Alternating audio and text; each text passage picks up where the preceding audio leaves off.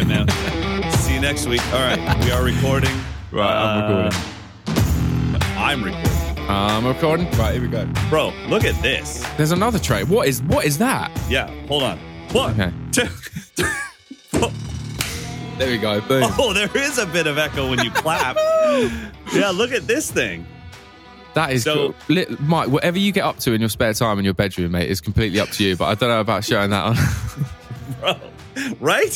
When it showed up, Amber was like, What the F is that? And I was like, Babe, calm down. This is not for us. This is a very hardcore mount for cameras in your car, on your Oh. hood, on yeah. So there we go. It's three points of contact to make it very steady because I I hate. Oh, come on, buddy, come on. Just lost Ju- my light. Junior there. It's all right. Don't worry about it. it's all good. um, but uh, I hate relying and hoping that the GoPro in my car is doing its job. Like if I'm doing like some sort of vlog, Mhm. I I get back to the you know studio and I'm like, oh, okay, well it's pitch black or it's well overexposed. Like it just never quite is right. So I trust my I know my settings on my cinema cameras. I trust them more, but they're kind of heavy. So I needed like a legit mount to stick on the inside of my car. Or if I just wanted to get that one quick shot of driving, I can mount that right on the hood. Oh, Pray mate, for the best with the cinema camera and the expensive lens. beautiful. Leveling up constantly, mate. I love a GoPro for like the practicality, but the, I just can't use them for anything. Like I watch the footage Same. back and I'm like, nah, man. Like they just don't look as good at all. It's all. funny, like if you're a GoPro person, like if you're somebody that uses them every day and you're okay with the mounting system. I mean, those mounts drive me bananas. But yeah, ridiculous. if you're into it, I always think like, why change? You're crushing it with this stuff. Like when you know what to do with a GoPro. But if you think you can just get a GoPro and make it look good, it's it's No. got it's it's switching from Windows to to iOS. Yeah, it's, literally. it's there's a learning curve there, and I have not learned it. So welcome in to episode 58, Drum with Mike and Eddie. You are in you're in the studios. I'm in my little studio, mate. Yeah, I'm in my my my studio slash warehouse slash office thing. It's amazing, mate. It's a bit echoey. I'm not gonna lie. Like as I'm talking, I'm a little bit paranoid. I sound like I'm down a well, but Bro, I'm t- I'm telling you, I trust you. I trust me. Well, I mean, give me a good clap. okay, all right. Okay, yeah, that's pretty bad. but the voice is golden. The voice is golden. You're close enough to the mic. So Okay, that's okay. all that matters. All right, sweet. Yeah, I'm in here and I'm getting a studio room built underneath the stairs um, for a little podcast room to shoot some video in and Nice. just to keep warm in the winter because now I can't believe it, mate. It's it's going to be Christmas soon. Where has this year gone for one? But um, but yeah, it's pretty cold in here, so I'm going to get a little studio room built down underneath the stairs and then have a little professional sound sound That'll podcast cool. room, mate. Yeah, it's beautiful. Well, Can't it's seven thirty in the morning here, uh, so excuse me if I'm lagging a bit. I'm doing my best. What time did you Uh, get but up this morning? Uh, I think I texted you at like four fifty. Oh, God. when some- did you start getting used to getting up at that time? It was it was through CrossFit because the only class that really worked for me was their five fifteen a.m. class, and so especially during camp season, I just I couldn't do like a whole day of camp and then be like at eight p.m. like let me go do a CrossFit class. so I started doing the five fifteen class, which made me get up at four thirty, and uh, and and now I'm not on that schedule. My freaking dog is on that. Juno, I can't Um, break her yeah, out of schedule. I so bet. she just goes to the front of like so where our bed is. She then goes to the, the door where we would let her out, and right about four forty five, just like and it just and it just shocks the shit out of you. Man. Like I ju- I'm like Juno, breakfast is at five thirty. Get your ass in bed, and then and she goes. And Jesus Christ, that and is that is like every Travis. time you fall asleep, she goes again and hits it. Travis is this new thing, and he walks in the room and he says, "Get up, get out of bed," and he's screaming at Shut you. up. and you're like, so he, "Mate, oh my god!" Like to be fair, literally, like you wake up, and he's just there, like staring you in the face, and you're saying, "Dada, get up, wake up," and I'm like, "Oh mate, oh god!" But then bless him, you say, "In a minute, Travis, in a minute," and he get and he gets his little iPad and he comes in the bed and just watches his iPad while you sort of oh, that's slowly awesome. wake up. Yeah. Wow. So he speaks now. I know nothing about children. So Yeah, he- hang in there with me. It's either did I, I don't either, mate. I'm just going every day is every day is a new day, mate. I'm learning something new.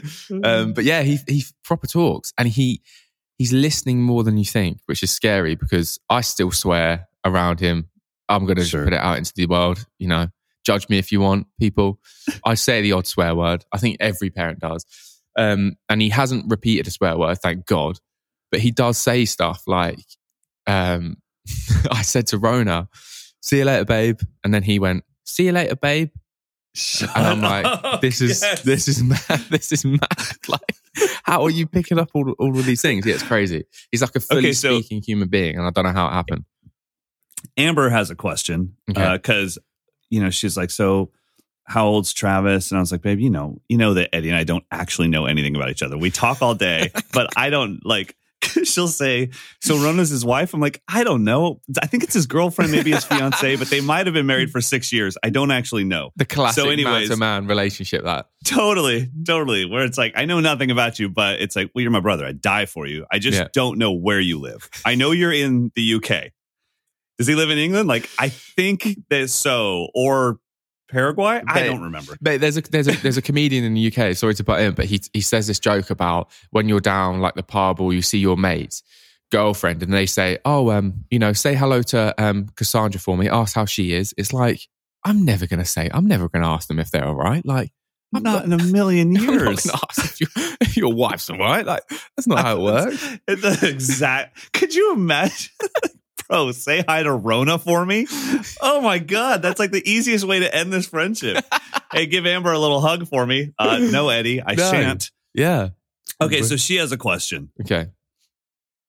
I understand that you have expensive taste, and I'm fine with that. Mhm. And Rona, you know, I, I'm not sure. Like, I don't want to comment on your chick's appearance, but she looks a bit supermodelish. So she probably has expensive taste too. How do you afford the clothes for Travis? He's better dressed than both of you. Yeah, I know, mate. That It's kid is a. It's like- super, like, he literally looks like a tiny Justin Timberlake, just cold all the time. Mate, He's always I in a keep on- beanie and a hoodie. I keep on saying to him, like, you're the next Justin Bieber, mate, and I can't wait to cash in. Oh, bro, he's so. I mean, literally, he looks like Biebs just walking down the streets of Mate, London. he does. And I'm like, how does? Where do you even find that? Do you make his clothes? Mate, funny that. Rona actually wants to start making baby clothes. Um, She but- should. yeah, yeah, she should. But there's a few places that are really good, and Rona looks out for them. Um, it's just, mate, it's just like Wow. he looks how I want to look. Like he, when I put like a sweat, when I when I, when I put like sweatpants on him, right? When I put sweatpants on him and like a hoodie, and I see him and he's just walking around and he just looks sick and he's got this beanie on and it's perfectly fitted to his head. I'm like, that's what I think I look like when I wear those clothes. And then I look in the mirror and I look like a skinny sort of. Like I always say it, but the the dad, the alien out of American Dad, just belly Right, yeah, yeah. zero arms. Do you know what I mean? And like everything's out of proportion. Like I never, you know, you know when you sort of walk past the car window and you double take and you're like, oh no, is that is that me? Is that what I look like? I every time I'm like, those windows are they're they're obtuse. They're I mean, they're bent in the wrong way. They're not Yeah. they're not helping me out. No, like I look good. yeah. Well, uh, I I agree. I think Travis definitely looks exactly like what all men wish they looked like when they put on clothes. Basically, He doesn't realize how, How- good he's got it, mate. It's insane. totally. I I can't wait for him to bring home his girlfriend in like say 15 years and you and Rona try to embarrass him by pulling out baby pictures. He's like, "What's embarrassing? I look G. like I'm crushing life at 2 years old. I know. Go for it, mom. You I can't might- embarrass me. I was smashing it back then." I might have to start sort of planting the seed now and just put him in like bin bags and stuff. Do you know what I mean? Just try and make it embarrassing. Embarrassing. Totally. Yeah, he's he's. yeah, I think mate. I think you need to get him like some flip-flops with socks yeah, a tight t-shirt about NASCAR and then some plaid shorts and be like, now, because I have a theory that Brits only have two options full slob or James Bond. Those are your only two. I've never seen like a normal looking Brit. It's James Bond or so flip flops, socks, plaid shorts, and then just the most random t shirt about Bob's Plumbing. And I'm like, how? How do you, You come from the same country as that good looking guy over there? you named about five of my mates. Then honestly, I went. Sorry. that guy I went camping with last week. Honestly, he turned Yeah. up with like this this um beanie on, and I was like, "Why does it say something plumbing?" And he was like, "Oh, it's just you know, just this brand of plumbing tubes." And I was like, well, "Why are you wearing it then, mate? Like, what's going on? What is Oh going on right goodness. now?" Yeah, embarrassing. Oh. But um, but yeah, now that you pretty much summarized England. There, you pretty much summarise England. And talking about England, I can't wait to get out and come to America. Bro, we have an announcement. All you beautiful listeners, if you live anywhere in, this is the best part, Northern California or Southern California, which spans about a seven to eight hour drive, we are going to Central California. We will be in Fresno on November 17th for a clinic at Bentley's Drum Shop. It is our very first clinic together. It's our first time doing anything together, really, besides hanging out at NAMM for a day. I'm Uh, nervous. so I'm nervous. I was mate. even talking to the I was talking to the campers about it, and they're like, "Wait, so you've never done anything with Eddie?" I was like, "I barely even know the guy. I don't even know. I don't remember if we fist bump or high five. I, I don't know if we pulled in for a bro hug. I don't even know the guy. and the, and the just- handshakes in California are they're scaring me already, mate. I don't know what to go in for. I don't know what you guys do out there. Is it a clap, pull, fist, or is it? I would say it's usually the yeah. There's the clap, the move, the pull, Yeah, the up, down, fist, and then a double snap and a point. so I would say if you're not ready for a six step process, just go in with a nice fist bump and we're good to go. Oh, We're all good. Yeah, but I can't Um, wait. I can't wait, mate. I need to get my. I need to get practicing. I need to get playing. I need to invite some mates to my little studio to play in front of people again. Because I tell you what, playing, going from nothing into a Mhm. clinic with you in America is going to be like, I don't know, jumping headfirst into the deep end. But I'm kind of looking. And there's no way to get around like because we have such limited time. You're going to be jet lagged. You're getting here like a couple hours before. You'll get like two minutes of sleep. Then we pack up the car, head on down to Fresno. And so, for any of you guys that haven't been to Bentley's Drum Shop in Fresno, California, I would say it's probably one of the top five in the world that, uh, as far as drum shops, this is a place that you, it should be a bucket list for you to see. Memphis Drum Shop, Bentley's Drum Shop, Nelson Drum Shop. I can't wait to see the opening of the new Nelson Drum Shop, Revival Drum Shop, um, uh, Rupp's in Denver. There's a few that are just truly, truly special. I'm sure I'm leaving a few out. Um, but this is one of those ones. It's a bucket list. So if you live anywhere three to four hours out, you want to come to this. The other thing is Fresno and Bentley's Drum Shop specifically has a very dedicated following of people that attend clinics. So if you want to go to this clinic, you're going to need to get a hold of Bentley's Drum Shop. This will you you do not want to risk that because of COVID and because of like how much capacity that you can't get in. So just get a hold of Bentley's Drum Shop. I believe their email is info at bentleysdrumshop.com, but you could just go to their website, bentleysdrumshop.com, and uh, get a hold of them through there and just say, hey, I want to attend this event because that's the only thing we're doing publicly. Basically, what's going on is Eddie's coming in on the 16th. He'll probably get in at midnight. The next morning of the 17th, we will jump in my car or probably Amber's car and we will drive to in and out. me, Eddie, to In and Out, of course, and then uh, and we'll pack up my Blue Sparkle kit and we'll head on down to Bentley's Drum Shop, and then we'll do the clinic. I will. I don't. I don't know the specifics yet, but you and I will not be coming home with that kit. I know that for sure.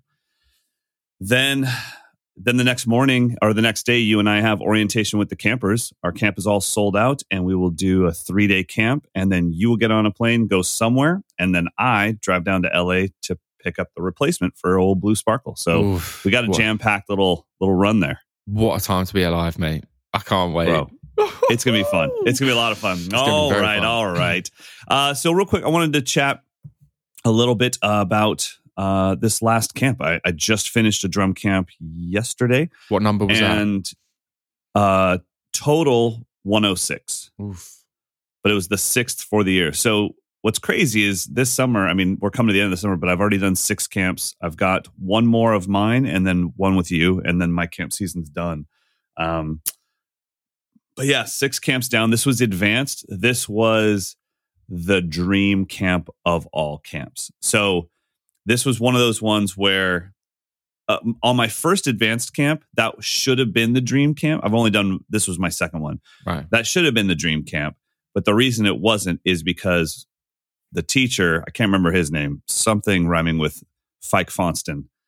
he didn't learn the material good enough that he was teaching. And so it was a very stressful week because? I didn't, I had all the material down to the point that if I was a student, I could play it for my teacher.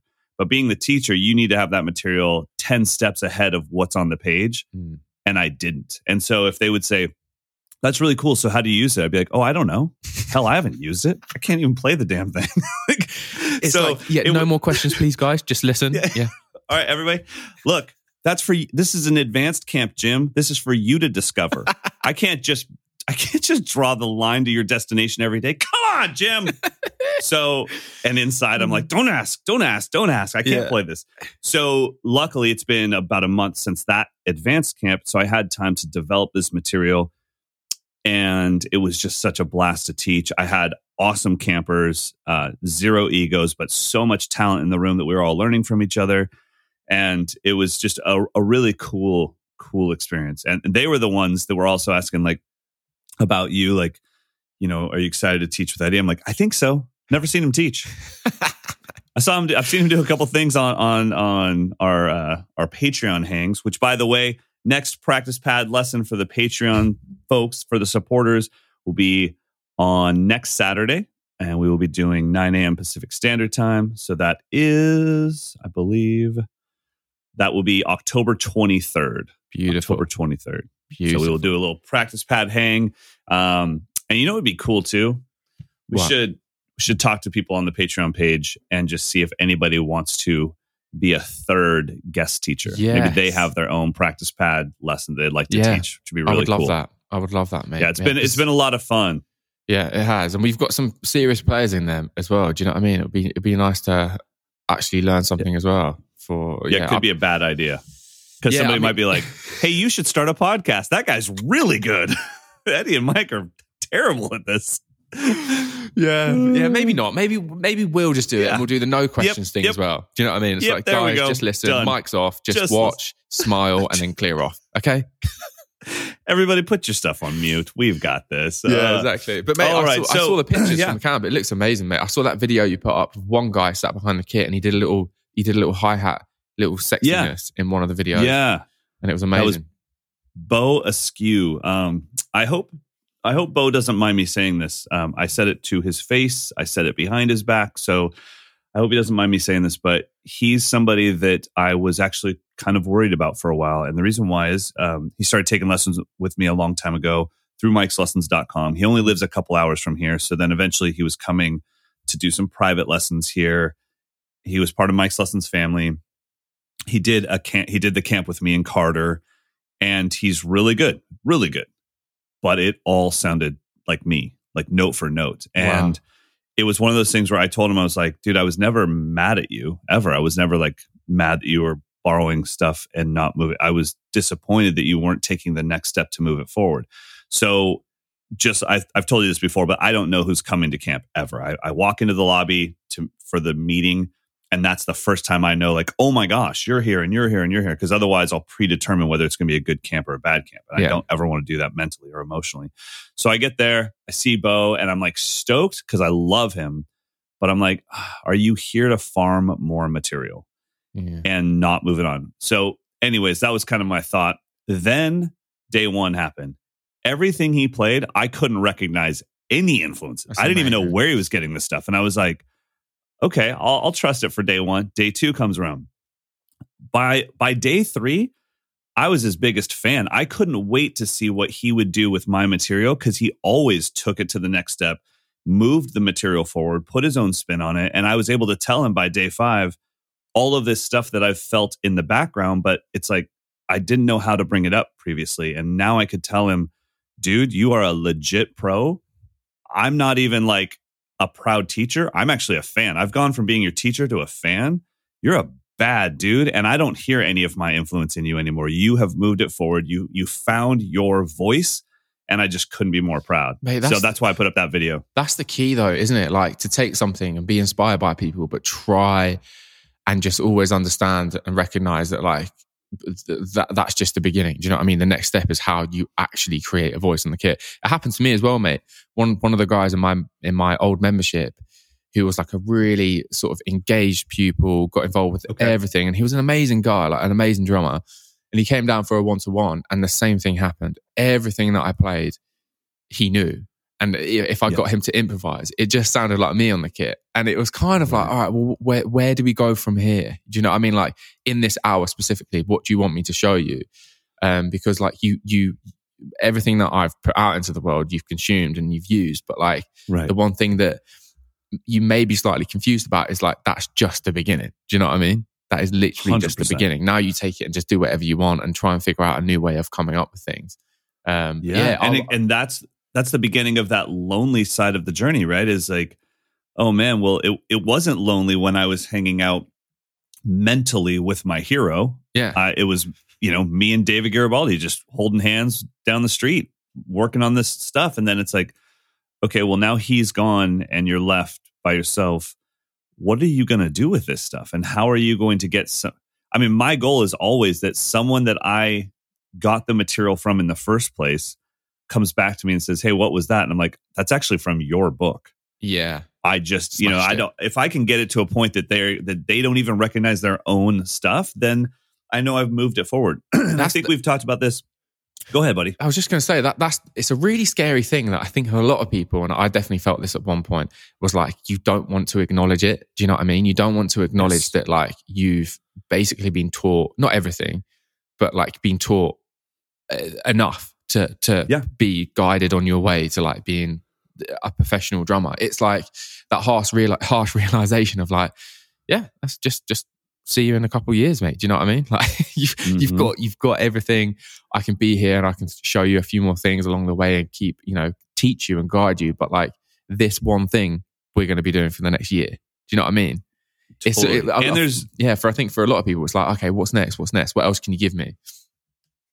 No, that's not it. I mean, that's you know, we have a system in in the site and in the camp called Page to the Gig, and it's like, what is the system from taking some notes on a page all the way to the point that they truly come out of you naturally in the moment, whatever the gig is, um, and that's a a long process. And sometimes people will say, "Well, how long did you do that?" I'm like, "Oh, those six notes, uh, a year and a half." right?"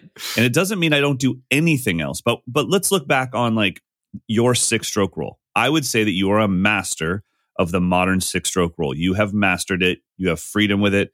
It doesn't mean that you forgot to go to boxing because of the six stroke roll, or you couldn't remember. You know, you didn't even say hi to Rona. Like there, life still goes on.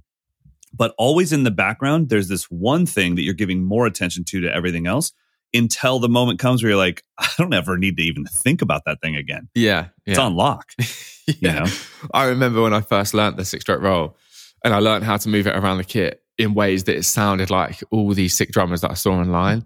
And I was like, oh my God, this is amazing. But honestly, mate, like you just said, it took me two years to be able to play that in an LTA set without thinking, Yes. what am I doing? Like, the, so many Here times. it comes. I'm about to do a six stroke roll. Light the flares. so many times, mate. And because it was my own band, I could make a mistake. You know what I mean? I've made loads of mistakes Sure. playing. I've played the wrong bloody song before, mate. Do you know what I mean? I had to start again. like I've done, I've done it all. I've done it all. But um, yeah, it took way longer than I thought it would. That the difference mentally and emotionally um, in practicing in your practice rooms, playing on stage, is crazy. It's so Oh, big sure. and it's way bigger than you ever think it's going to be. And I remember just a year went by and I was just like, oh, mate, the six stroke roll was like, I'm flying in the practice room, put it into a set. I don't know what happened there. You know, the classic, you know, the classic of like, you go to do it and then you start and then all of a sudden this crazy busy field just ends up being do, do, do, do, do, do, do, do, do. just singles. Totally. Just, just Totally. like, what the fuck happened there? yeah. And then you just put your head down. The band turns around. You're like, I'm, guys, I'm sorry. Like, you know what's weird though? No one, no one else in the band ever does what we do. I've never heard a guitarist go for something and it not work ever. like, I've never heard him go "Dibbly-dibbly-dibbly-ding." like that never happens. The bass player never is just like, I'm about to slap. I know it's a metal band, but I'm about to slap, and then it doesn't work. Like yeah. we're the only ones that are like, yeah, this is a pretty pressure packed situation. I'm going to try some shit out. Like, here we go. Some of the things I've done before, and I don't know why I've gone for them. And I've given myself like near panic attacks and heart attacks on stage from just going for these feels that I do not know, like, do not know whatsoever. And I, oh, every time I went for these feels, I used to turn around and my drum tech used to be sat there, the guy I went camping with, and he used to have this Yeah. massive vape, right? And he always used to sit Okay. side on. So I'm here, he used to sit to the side. He wouldn't even look at me. He'll just be smoking his vape and he'll just go, just shake his head Just shaking his every head. time. Get off stage. He's like, what, you, what were you doing there? And I was like, I was going for something in my head, but it came out completely different, something that I can't describe really. So I don't know. That's so funny, man. That's so funny. Well, that is, I think that that's part of trying to find our voice. We have to like start to speak and then it doesn't work. And then eventually we find these things that become ours. I think one thing that I've been going through a lot with the campers this year has been the idea, especially if you can already play. If you can't play, meaning that you're in like your first five or 10 years of drumming and you're still just acquiring the fundamental information, then just that's it. Do that. If you happen to stumble upon your voice, that's great. But I'm thinking more along the lines of like, okay, I actually have a collection and a wealth of knowledge, but it's all from other people. I don't know who I am as a player. One thing that I've been trying to impress on my campers lately is like, be selfish. Start working on the things that you want to work on. Start working on the, Yeah. put more effort into the things you like. Where in the beginning, everything, it's fun because it's drums, but everything is vegetables. It's like, well, I don't know. I, I guess I have to learn the six stroke roll as well as the paradiddle diddle, as well as the double paradiddle. But then at some point, you're good enough to say, okay, out of those six note combinations, double paradiddle, paradiddle diddle, and six stroke roll, which one do you like the most? Yeah. It's like be selfish. Practice the one you like more because you'll be so much better at it. And then it, you know, we had a couple guys here at camp, especially one guy in particular that does custom thrones. Uh, his name's Chris Hancock, and he has a company called Rooster Thrones. So my throne is one oh, of his. I've seen those. Yeah. Um, yeah, I mean he's he's just he's a amazing craftsman, but he's a legit drummer. Uh-huh. Like Chris Hancock can play himself some drums. So, anyways, he was playing one of the things he was just playing drums, uh, like on the pad kit, and a bunch of campers were like, "Yo, what is that?" And Chris started explaining it, but one of my pages was on his music stand, and as he looked, he goes, "Oh, it's letter B. It's letter B that Mike gave us on day two. And I thought that sure as heck isn't letter B because it's never sounded like that when I played it. And sure enough, it was it was it was it. But Yeah, he had crazy. a voice that I just was like, man, I should practice that one. Like I just put it down as one of the possibilities. You Mm. could do this with six notes. And he played it and it was like, God dang, that sounds good. But then when I thought about it, it's like, well, he's not playing letter B off of my page. He has a sound in his head. It's coming out of him. It's his natural voice. If you break down what he's doing, yes, it's these six notes and it's this certain pattern and this subdivision, but that's not what's going on in his head. He's singing and it's Mhm. coming out of him naturally. Yeah. So, So, mate, talking about Yeah. things coming out of you naturally, right? That's such a good point because I remember when I when I removed the double bass pedal and I was trying to think of ways to like play these fills with one foot. Um, I found myself like, tr- yeah, again, I don't know why, but trying stuff out on stage, like improvising stuff on stage. And what I quickly realized about voice is that, like, I think you've said this before. It's literally like your your dialogue, right? It's how you say things, and sometimes what you're playing isn't how you would say things, if that makes sense. Like, if you compare it to how you talk, like I wouldn't say, uh, I don't know, good day. Actually, I probably, I probably wouldn't say that. I'm trying to think of, give me something American to say, something really American, um, really American. all right. Um, how about just like, what up, bro? Are you going down to Starbucks to get a mochaccino? What up, bro? Are you? Do you know what I mean? Straight away, I would never say what what up, bro. Do you know what I mean? I'm just, that's Right, just not in my right. dialogue. And that's what I quickly realized when like improvising. It's like, okay, that is cool. And yeah, I can technically play it, but it doesn't fit my dialogue. It doesn't make sense. It doesn't sound good. It sounds like I'm being an imposter. It sounds like I'm just trying to like sound like everyone else. And that's what I qu- quickly realized about finding your voice on the kit. It's like sometimes it's all good to not actually be able to play everything and everything fit in your dialogue. And then sometimes it doesn't even make sense.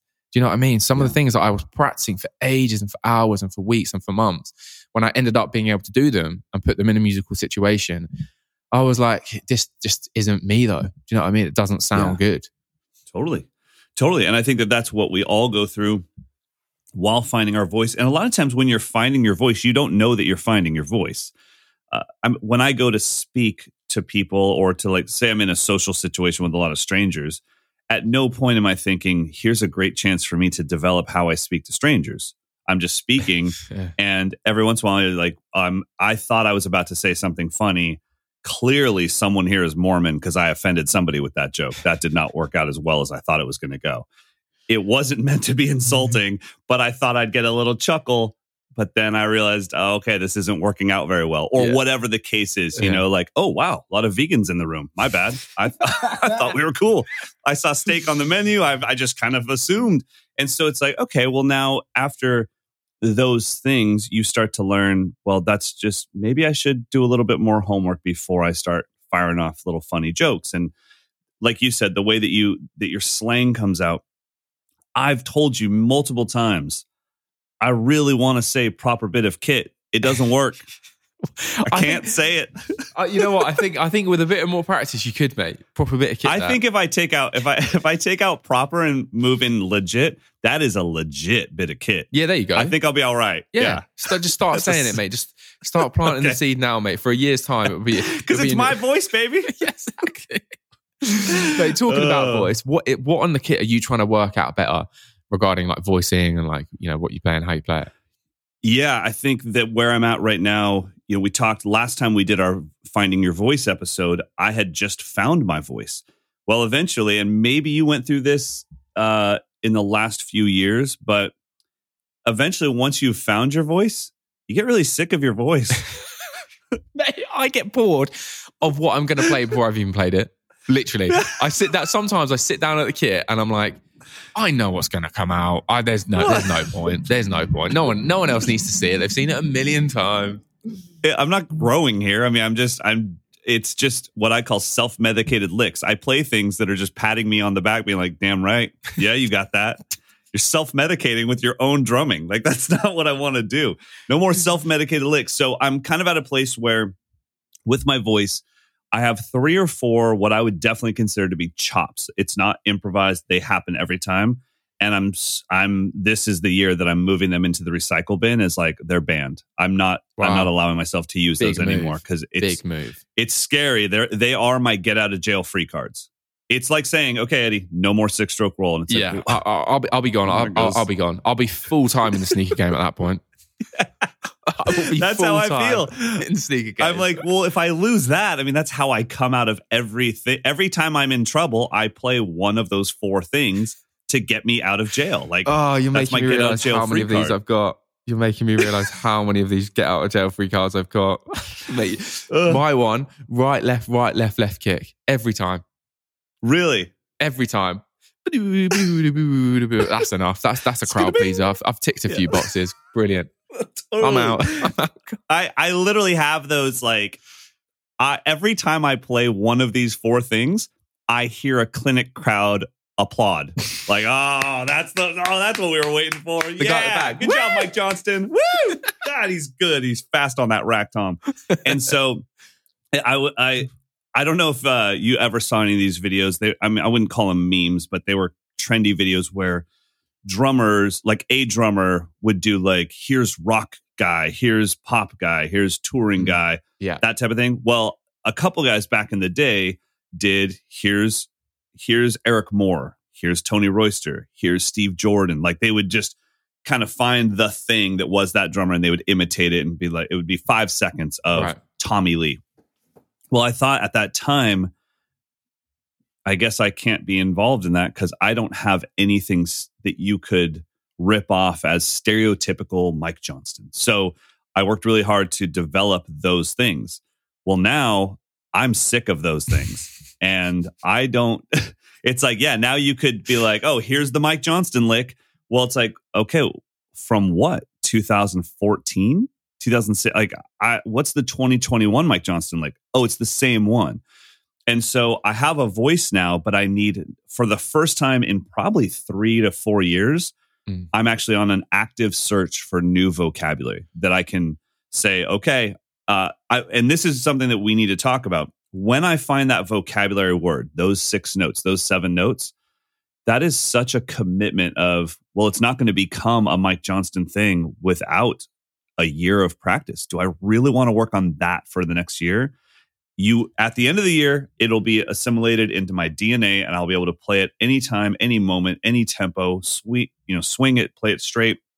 But it's a process to get there. Yeah. It's not like you just decide like, oh yeah, I should start using that more often. it doesn't show up. Like I mean, like literally, if if if somebody said right now, like, um, you know, what's your favorite quintuplet lick? It's like I can show it to you with a metronome perfectly, but will it ever show up in my playing? No, because I haven't developed it enough. And so to find those things, so that's kind of where I'm at with my my current voice needs new vocabulary. It also needs new tempos. I'm very comfortable at 110, like 100 to 110, mm-hmm. because all of my 30 second note chops work there. But 16th notes also sound cool at triplets. They sound yeah. great. And yeah. I have my Mhm. show off licks. Well, what happens when somebody says, uh, two? I'm like, no, back to doom, shing, sit and cat and do- don't wanna be here. And, and so I gotta, I gotta really like bring in some new tempos that I'm comfortable in those environments and then bring in some new vocabulary. What about you, buddy? I need to. I feel like I've got my vocab down in like fills, but I need to work at them in, in grooves. I think when it comes to Okay. grooves, what I used to be really good at and used to play a lot was like not really good at. Sounds like a bit of an arrogant bullshit thing to say, but like what I used to play all the time was like um, like trappy stuff with the with the stacker, you know, Yeah. all that kind of stuff. But I was I did a video shoot for Charlie the other day, right? And the drums they weren't hard, but it was just constant sixteenths with a couple of like accents. So a Gadsden groove. Yeah, and I was just like, oh, this isn't as comfortable as I would like it to be. And then I started to realize as I was practicing the tune, like, mate, I need to like establish a vocabulary. So when someone hears a groove, they go, oh, that that might be Eddie. Do you know what I mean? Or that that sounds like Eddie. I feel like when it comes to feels, I've got my brabba, brabba, my six stroke rolls, all of that kind of down. Where if you were a fan of the bands I've played in, you might be able to go, oh, that's Eddie. But when it comes to Right. grooves, mate, I'm like, flip. Especially grooves like that, because I don't really need to play them that often. Do you know what I mean? It's not often I need to be like, but when Yeah, I do, yeah, I'm like, oh, mate, it's the same as you, man. Like with the five five stuff, like the five fills, it, it, I can play it, but I'm I'm I'm, I'm proper thinking about it. You know what I mean? yeah, yeah, yeah. Well, I think that those are what I call groove environments. Like, what environment makes me the most uncomfortable? Like, all of a sudden, I'm just in some kind of shoddy downtown area at 2 a.m. And it's like, yeah, I, I understand this is Earth, but I'm very uncomfortable right now. I know it's the same planet. I know it's even the same state that I live in, but it's 2 a.m. in an environment that I'm not comfortable in. I'd really like to go home and see my mom. Don't understand why we have to be here right now. like, or I'd like an armored vehicle. Uh, and then there's other environments like Sutter Street on Folsom where it's like 2 a.m., 3 a.m., midday. I I mean, people come out of the building like, hey Mike, hey Tommy. Like I'm I'm the mayor, baby. I got this. Well, grooves are like that. There are Yeah. grooves that if somebody says, actually, the one that you said, like that's one of my that's home base for me. Mhm. I could be in a Gadsden groove all day, and while I'm there, it doesn't matter that I'm not doing anything. I might be, but my head knows and knows it knows everything that can happen, and so I, I've, I'm sure I've said this on the podcast before, but my teacher explained it to me like this when it came to those environments. It when you don't practice, it's like driving down the street with in the middle of the night with one headlight. You're very tense. But when you've flushed that stuff out, when you fellowshipped with it, it's all the lights come on, the sun is up, and it doesn't mean you do anything more. It's just you can see everything around you and you just relax, your shoulders drop down, yeah. you smile you can actually use your fifth limb which is your brain and you start thinking like you start producing the moment is my Mhm. right hand too loud let me bring it down a little and so i think a good thing for you know both of us is to pick some new tempo environments and some new groove environments over the next year to just say, I'm committed to this groove environment. I'm going to flush it out. I'm going to fellowship with it. I'm going to find albums where other people have played this so I can see what the masters have done. Yeah. And I'm Right. going to tackle this stuff. One other thing that I really want to, I've been saying this for years, really want to get in, get into is shuffle. Oh, yeah. Oh my God. If I- could go from playing like a six stroke, like playing rock stuff, like just thinking, oh yeah, oh yeah. This is Who's this is this is Who's this the is the dream, baby. and then a shuffle, and this happened. I'll give, I'll, I'll explain the perfect uh, scenario where this happened. And then a shuffle comes out the blue, and I'm like, "Whoa, what happened to drum fills? Why can't I? I can't even spell drums at this point, let alone play them. Do you know what I mean? Like my world has just stopped. Um, and in the Yungblud set, there's like this really, it's kind of like Scar. It's like, tz-at. Okay. um, and then out of the blue in the mid eight, it's like a massive tempo change. Bam, bam, bam, bam, bam. It- The Oh, boy. shuffle it comes out of nowhere. And in rehearsals, my mate True, the MD, was like, "Yeah, there's one push in the middle of it, but about the gap, bam, bam, that you've got to hit. Apart from that, do whatever, but keep the kicks going. Do not stop the kicks. Okay. So I'm like, okay, yeah, sure, mate. Noted. Yeah. Watch me Yeah. go, mate. oh my God. I couldn't keep, like, for the first three goes of the song, I couldn't keep the kicks going. I just couldn't. My brain playing was quarter like, notes. yeah, duh, See, I can air, air drum to it, and what's in my head Right. is coming out sexy and smooth. But playing it, mate, oh my Oh. lord! And that was the perfect example of right. I want to be the drummer that is in my head because when we were talking, Yes. I was like, okay, so bra bra da da da and then I went to play it. Oh god, Oh, I so- forgot my own name. I- but yeah, I, dude, I'm telling you, you know what's weird for me is that I can halftime shuffle all day long. Like if somebody said we're doing an entire set of halftime triplet grooves, yeah, I am golden. If somebody says I need you just to close the distance between the kick and the snare by half, do, do, cat, do, I'm like I'd really rather not play this yeah, instrument anymore. I get you. It's Yeah. the same thing, but you just close that distance, and I'm like, it's. Eh, I feel like the walls are closing in on me. I don't know any fills, Yeah, and they're like, take a solo. Bing. yeah. I don't want to be here. Ding ding ding ding ding. Ding ding ding ding. It's And this is this is why we play drums for, for until the day we die, mate. Because you think you're good, and then one one MD says, "Try this, will you?" And you go, "Oh, for fuck's sake!" I could I can imagine. It's funny. Before you said that about Yungblud, I was thinking the worst scenario ever would be you in front of a hundred thousand people, crushing the gig, and then there's just like, hey, let's just improv, and the bass player goes doom doom doom doom doom doom doom doom, and you're and you're just like, no no no no no, Yeah. anything but I'm not a slow blues. I'm not doing it. No, I don't want to be here.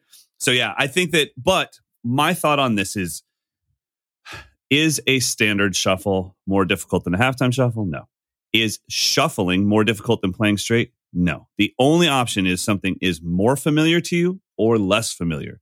So your age group, honestly, even my age group, because I'm like, how old are you right now? 22? thirty-one now. Fuck. 31. Yeah. Okay. So even my age group, where I'm almost a decade and a half older than you, everything that I heard as a kid in commercials, in grocery stores, in elevators was straight 16th notes. Mhm. None of it. I didn't grow up in an era where everything on the radio was swung triplets, where if somebody's maybe 20 years older than me, there's a good chance that their teenage years were formed in the world of triplets everything. So I didn't start listening to music till I was a kid, which would be mid 80s. Everything was straight ahead, rock and roll, straight eights, nothing swings. Obviously, occasional, you know, 80s pop tunes might have like a everybody wants to rule the world shuffle to it. Yeah. But for the most part, and, and to me, it was like, well, that song sucks because I can't play it. So it's that is that. I'll visit it when I'm That- 45 on Instagram. Yeah, that is me. Oh, you like this one? Yeah, I think it's awful. I don't know why it's number one. Why, why is it number one? It's I- terrible. Yeah, it's uh, that that whole dun, da, da, da, dun, da, da. No, no, yeah. I don't Well, it's, it's platinum. Well, the world is full of idiots then. I'm out. Uh, That's basically that was my attitude, 100%. And so it's just the film familiarity of it that it's like, well, I don't have as many references in my past to know to to do this. And not to mention, even when I look back at all the gigging I did leading up to being a touring drummer, even like cover bands and everything, most of it was straight. So I have more hours into the straight world of 16th notes and 32nd notes than I do into the world of eighth note triplets and swung feels. So I definitely, I think moving forward this year, I want to have a couple new tempos that I'm very comfortable in. And I'm excited if somebody says one, two, three, four, like cool. I know the vocabulary, I know the grooves. That 140 thing, I'm good with that. Mhm. Where right now I'm like, you know, if you said one, two, three, four, goom, gats, da, doom, doom, gat, doom, da, gats. there we go. I will pull us down 78 BPM within two bars. I would love to see that. I'll be like, and there's my shed tempo. Now we can throw some heat. So I want to be comfortable in multiple tempos for sure. And I want to bring in some new vocabulary words where people stop and say, What was that? And then just like you, I want to bring in a new one or two new groove environments. Mhm. So Yeah, that's my- definitely. that's Mate, my New Year's resolution. talking about um talking about shedding not that i've done it but it, it i had uh, flashbacks to that marco minnemann tour Mm. where he said yeah come up and jam come on Eh, come Sure- on. sure mate you know you fucking freak what do you mean come on jam like no way am i doing this like how are you comfortable with this you weirdo um but i would get up and he mate i can't believe i'm saying well i can't believe it um he used to you know after his set I would get up and he would say, you know, in down the mic, so we're just going to have a little jam, and I would time it to perfection, mate. I would, in the corner of my eye, see that he still has the microphone in his hand, so I would just jump in, start the tempo, start the vibe Yes. that suited me. Do you know what I mean? Hundred percent, I'm like, bro. I'm like, I'm going, mate.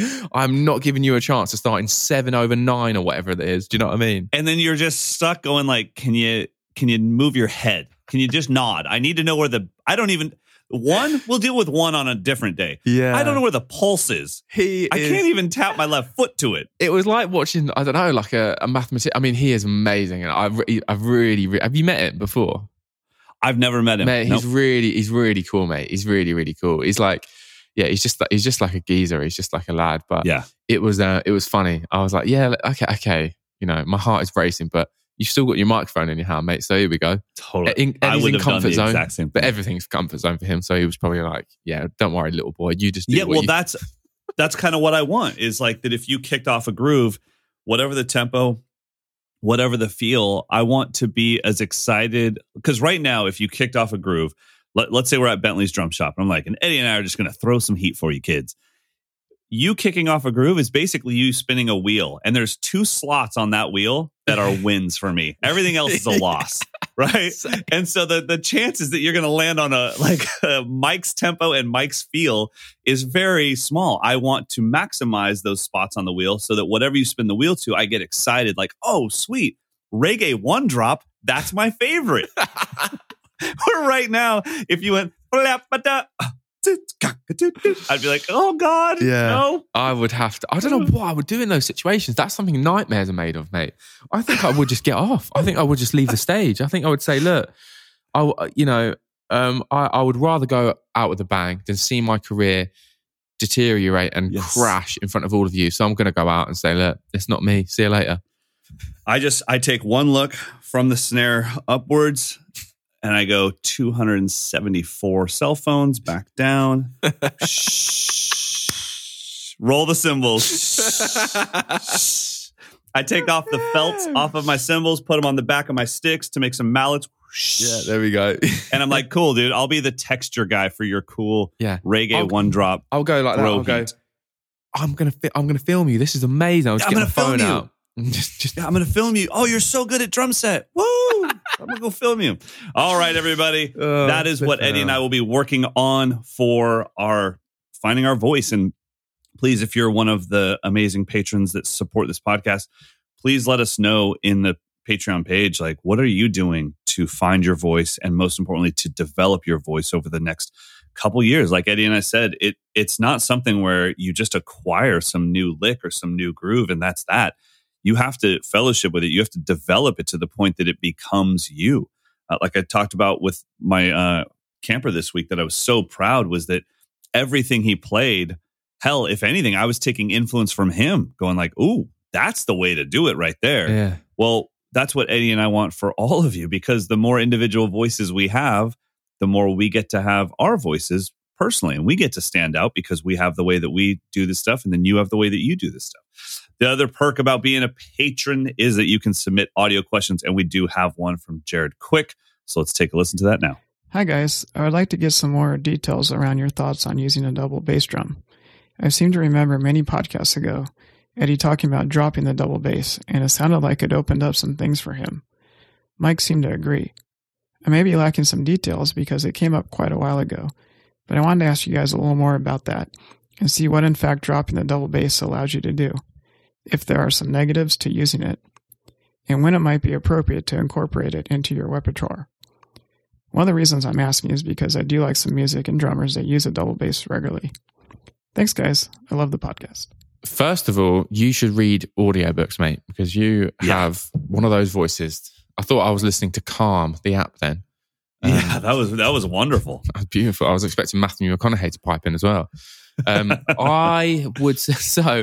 It depends on what genre of music you play. I think you know uh, because sometimes you know depending on your genre of music, double bass drums are definitely needed. But for me, it was just a crutch. It was just something that I just I got so uh, I was just so safe using it. Um, and I knew that I could produce these feels that somewhat sadly impressed and also just like made things easier for me. So I just relied on it time and time again.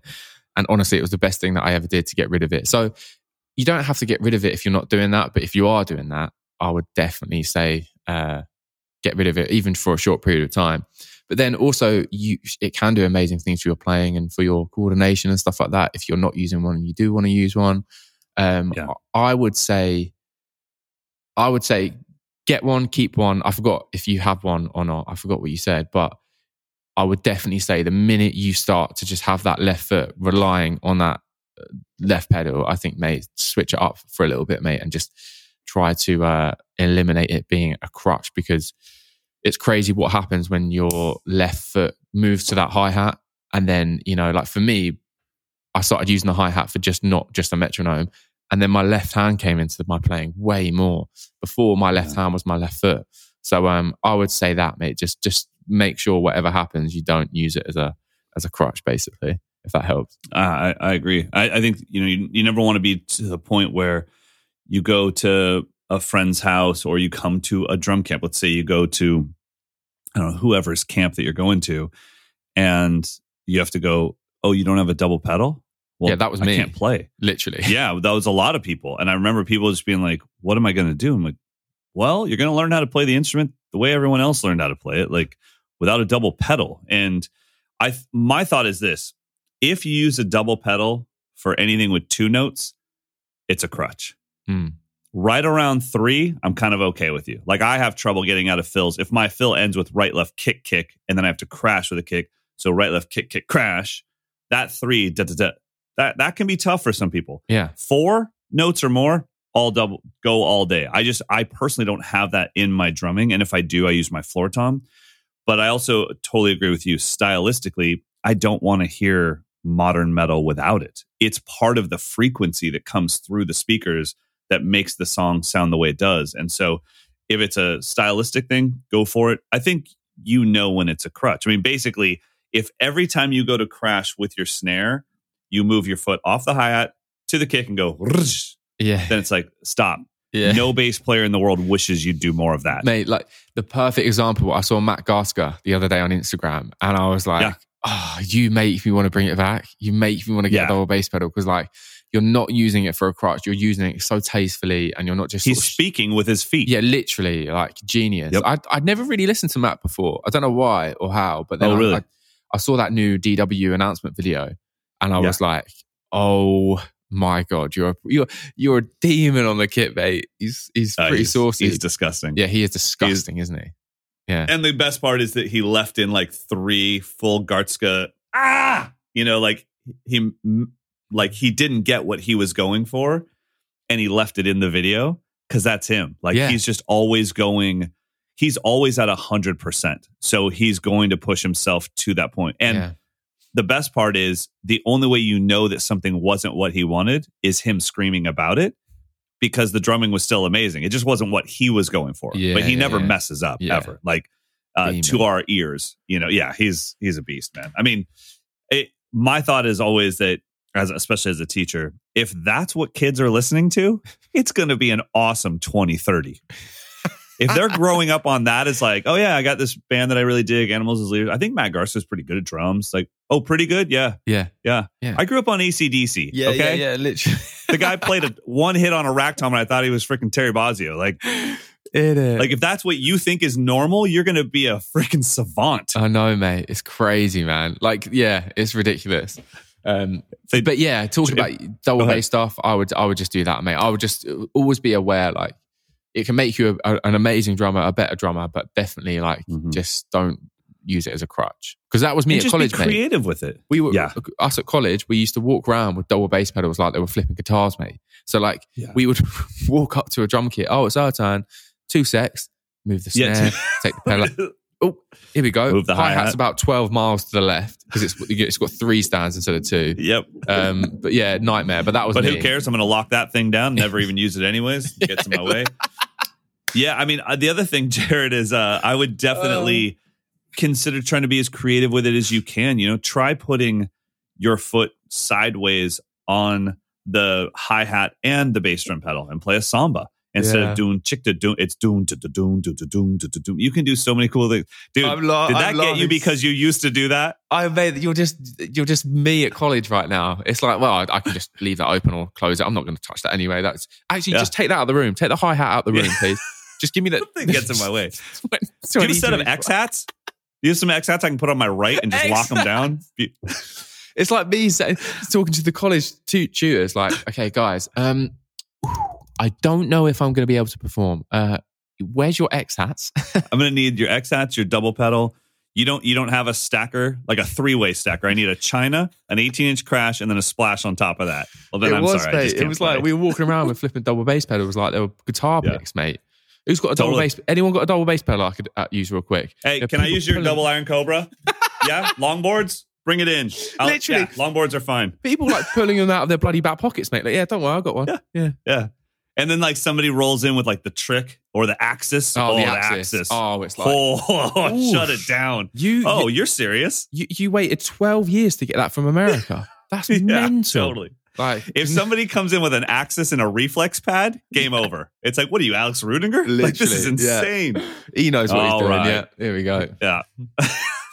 I hope you guys enjoyed this walk down memory lane. I hope all of you are excited to develop your voice because, I mean, really, what more can can keep or stand us apart and make us have our own thing than our voice on the kit? And that is a, such a cool thing. And that is definitely, if you ever wonder what pros respect in other drummers, it's their voice. It's never their collection of skills no pro is ever blown away by somebody's you know independence they're blown away by their voice with that independence and their sound and their touch and that is what all of us are looking for the people i follow have a voice the people that are really good at the drums that don't have a voice I, i'm not, it's like that's cool i get it you put in a lot of time but you're still missing the thing that separates us all which is your voice so please take that part of it seriously and for all of you that are somewhat new to drums just make sure you carve out a little time to always ask yourself now that I've learned this, what's my version of it? How am I going to make it me? And if you can do that, you're going to be in a good place. But until next time, I hope you guys just have an amazing day. Get some practice in. Please, if you can, head on over to patreon.com